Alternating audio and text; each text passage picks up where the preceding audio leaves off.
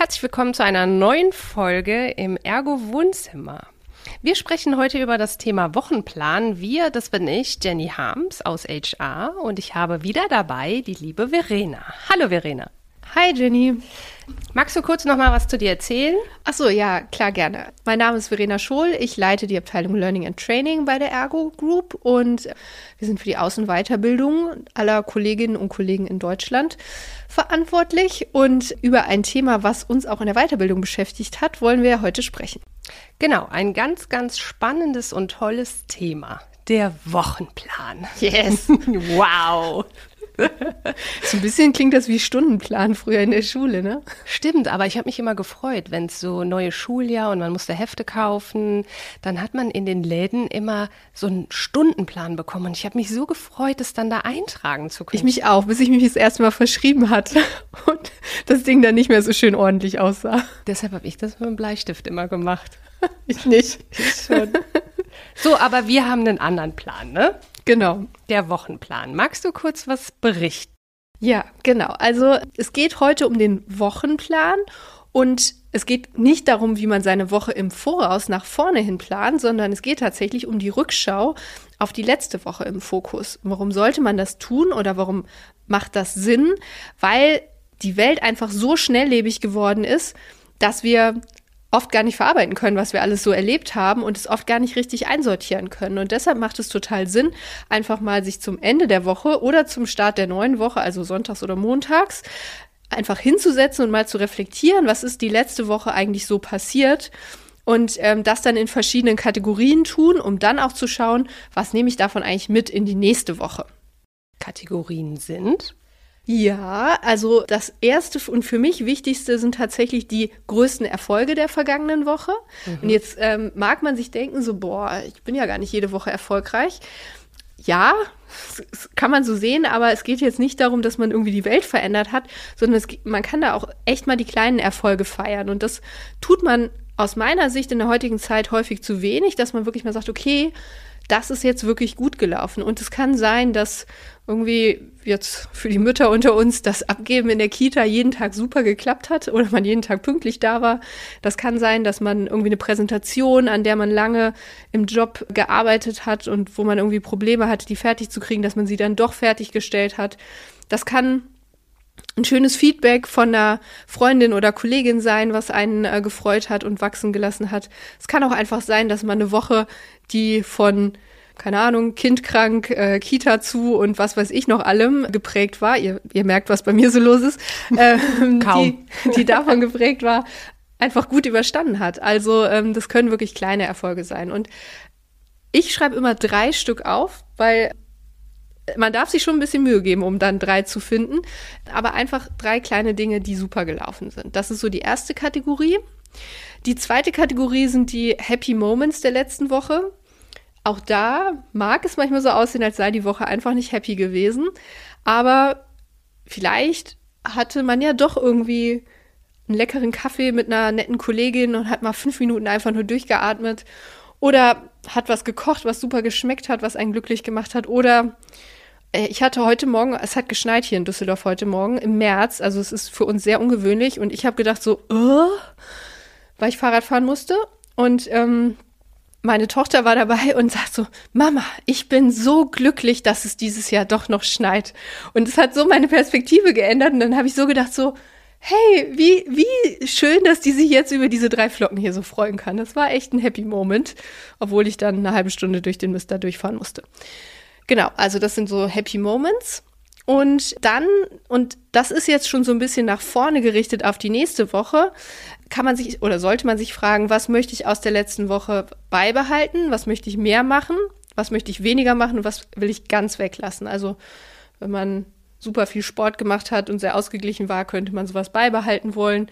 Wenn man sagt, ich habe eigentlich viel zu wenig mit anderen Menschen geredet und war viel zu zurückgezogen, könnte man sagen, okay, ich möchte mehr aus mir rauskommen, mehr mit Freunden mich treffen.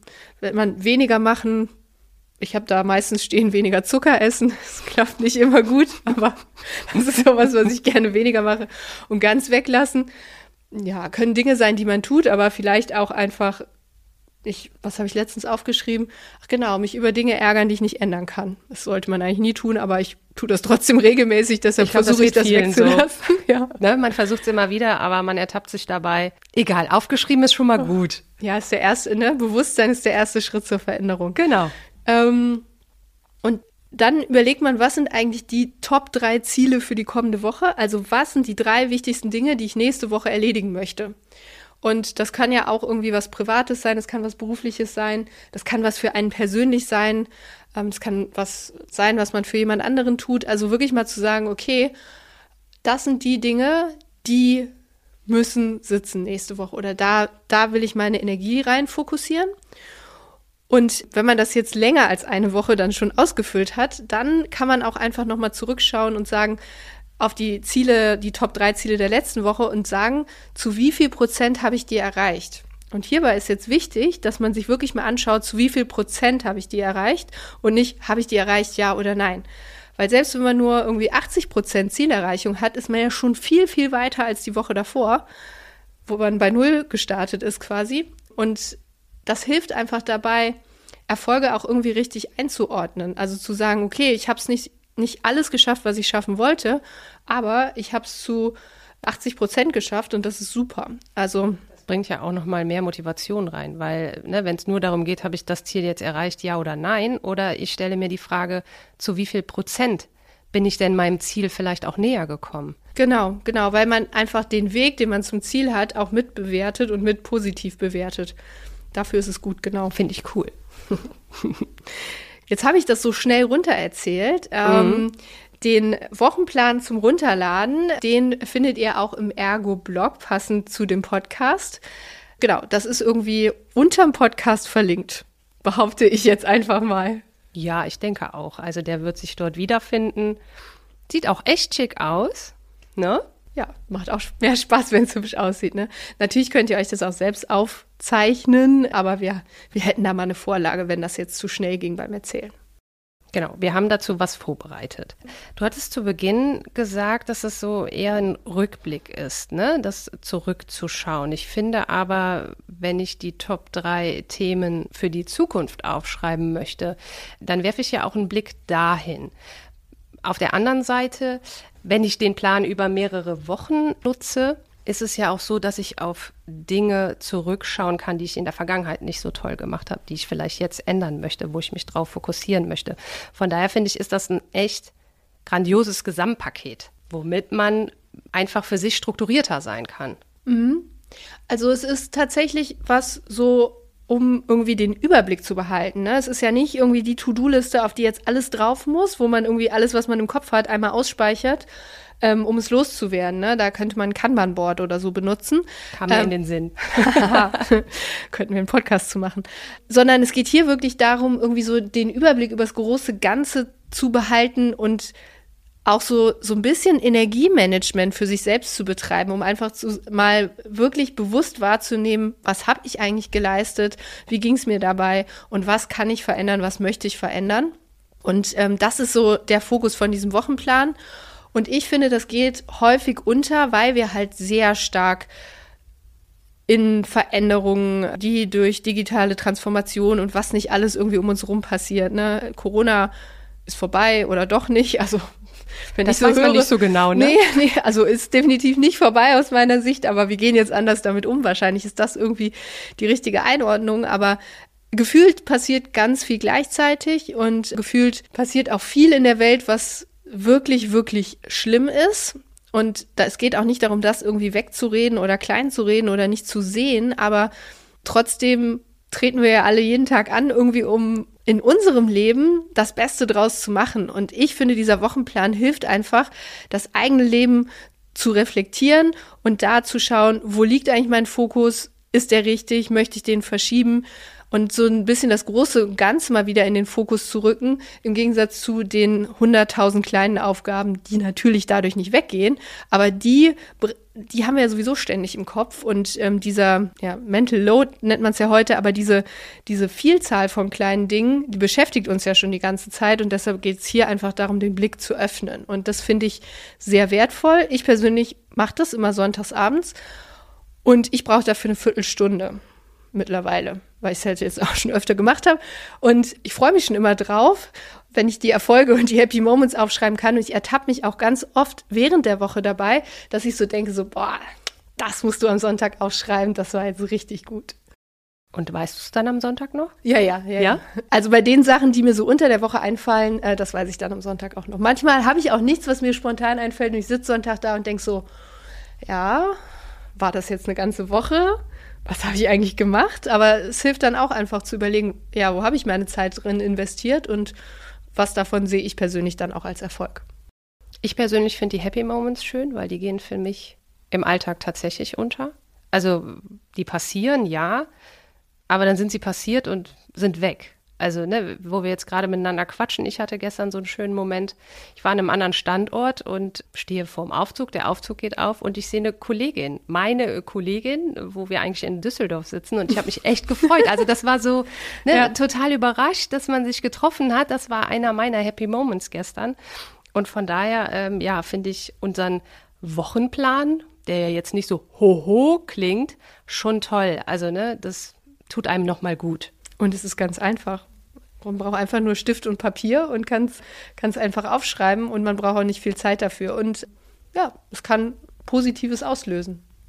Es hat Positives ausgelöst. Wenn wir darauf schauen, dass wir intern bei uns steuern ein Newsletter aus. Und das Thema war auch der Wochenplan. Da haben wir gedacht, ja, wir schreiben mal was dazu. Und die Resonanz darauf, die war einfach unglaublich, oder? Ja, ja, das hat mich total gewundert. Also ich habe das, also ich persönlich schätze das Tool sehr und habe aber die Wirkung unterschätzt, die das auch auf andere haben kann. Und da haben wir so viel positive Rückmeldungen zu bekommen, dass wir irgendwann dann, weil die Rückmeldung kam halt auch, ob wir das nicht ähm, in Papierform ausgeben können, weil wir hatten so eine digitale Vorlage und fanden die eigentlich super, also die ist auch super. Zum ähm, Download, zum wie Download, wir das hier auch genau. zur Verfügung stellen möchten. Ähm, und dann war der Hinweis, ja, hm, könntet ihr nicht so einen Abreißkalender machen, wo man das einfach eintragen kann? Und dann haben wir das auch gemacht und auch die Dinger sind echt so gut nachgefragt worden. Ich glaube, wir mussten noch mal nachdrucken lassen. Ne? Ich meine, ja, wir, wir mussten, haben so ein ähm, bisschen zurückhaltend, weil wir gesagt haben, boah, jetzt hier Sachen ausdrucken und so viel Papier ist jetzt eigentlich was, was wir nicht so machen wollen. Vor allem wollen wir nicht umsonst Sachen ausdrucken, haben das zurückhaltend äh, gemacht und hatten dann so viel Nachfrage, dass wir nochmal nachdrucken lassen konnten und mussten. Und das war irgendwie auch total schön zu sehen, wie Kollegen darauf reagieren und wie die das nutzen und was das auch bei denen dann verändert. Also ja. Die Feedbacks waren halt echt schön. Also die Idee kam ja von, von einer Kollegin, ob es diesen Abrisskalender gibt. Ne? Ähm, aber die Feedbacks waren wirklich toll, wie sehr ne, sie sich darüber freuen und welcher Nutzen das hat. Oder äh, wir haben sogar E-Mails bekommen, ja, eine Kollegin hat mir gezeigt oder davon erzählt und könnte ich vielleicht auch so einen Wochenplan bekommen? Also das war schon toll. Ja. Von daher wollten wir dieses Thema auch gerne hier im Ergo Wohnzimmergespräch mit euch teilen. Genau. Und das Bonus-Takeaway könnte sein, manchmal sind es doch die kleinen Dinge, die große Veränderungen anstoßen können. Und oft ist es gar nicht so schwierig, auch andere Menschen von was zu begeistern und, und mitzunehmen. Und letztendlich haben wir das einfach mal ausprobiert und es hat super funktioniert. Also der Mut, was auszuprobieren, den, den finde ich dabei auch noch total wichtig. Das stimmt. Das sind die kleinen Dinge im Leben. In dem Sinne, liebe Verena, es hat mir echt wieder viel Spaß gemacht, mit dir zu plaudern. Und äh, danke für deine Zeit. Danke, Jenny. Es hat wirklich, wirklich Spaß gemacht mal wieder. Und wir freuen uns, wenn äh, ganz viele Hörer auch den Wochenplan runterladen oder gerne auch im Blog oder wo auch immer kommentieren, wie es Ihnen gefallen hat.